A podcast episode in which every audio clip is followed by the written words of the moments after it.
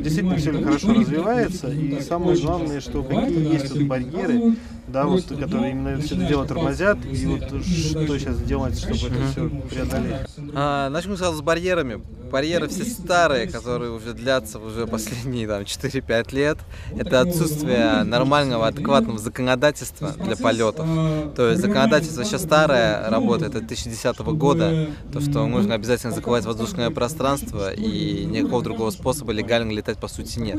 Вот. А, во всем мире уже практически там в США, в Европе уже разработали специальные правила по полетам без дронов, да, которые позволяют например, летать ну, там, в, ну, в домисельном режиме или в дозволительном режиме, не закрывая воздушное пространство. У нас пока этого до сих пор нет, и все этого ждут. Это первое. Второе, конечно, ну, специфика такая российская, что основные заказчики это, это госсектор, то есть самые большие контракты, то есть это мониторинг трубопроводов, э, линии электропередач, там, лесного хозяйства, там, по сельскому хозяйству есть тоже заказы. Вот, то есть такие достаточно крупные клиенты, для которого, которым э, трудно работать с малым бизнесом, да, который только начинает эту, эту вещь. Э, то есть коммерческий рынок, он не такой большой, как именно рынок госзаказов на аэросъемку. Но интерес есть, да, в таком малом коммерческом? Да, интерес тоже есть. Э, есть определенно сложился рынок аэросъемки с беспилотников, сложился рынок съемки коммерческой недвижимости, в том числе строительства.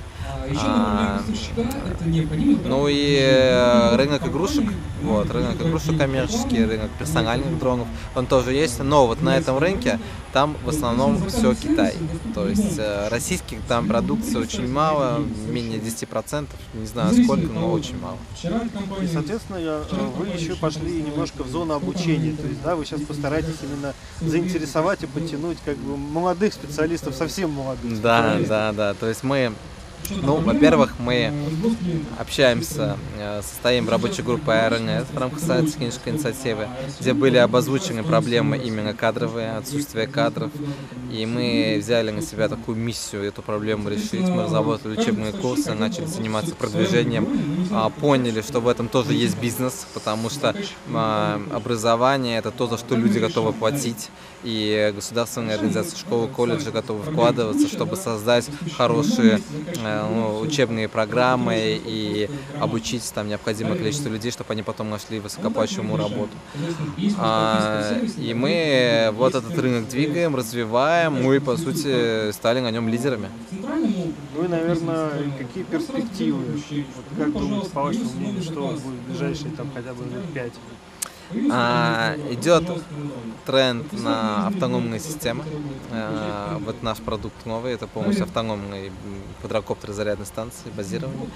А, и мы видим огромный спрос на такие системы по всему миру, не только в России. То есть а, а, мы считаем, что в ближайшие там, 3, 4, 5 лет мы увидим а, именно ну, такое инфраструктурное появление вот таких вот объектов, которые будут выполнять многие аэроботы намного дешевле, и это позволит существенно расширить их рынок, то есть рынок ЖКХ, рынок э, мониторинга дорожного движения, дорожного покрытия, рынок, э, э, значит, поиска там людей, каких-то мониторинга парков, водной прибрежной зоны, ну и, конечно, доставка грузов. То есть, и все это дойдет до того, что доставка грузов с помощью беспилотника станет дешевле, чем курьером, быстрее, чем курьером, безопаснее.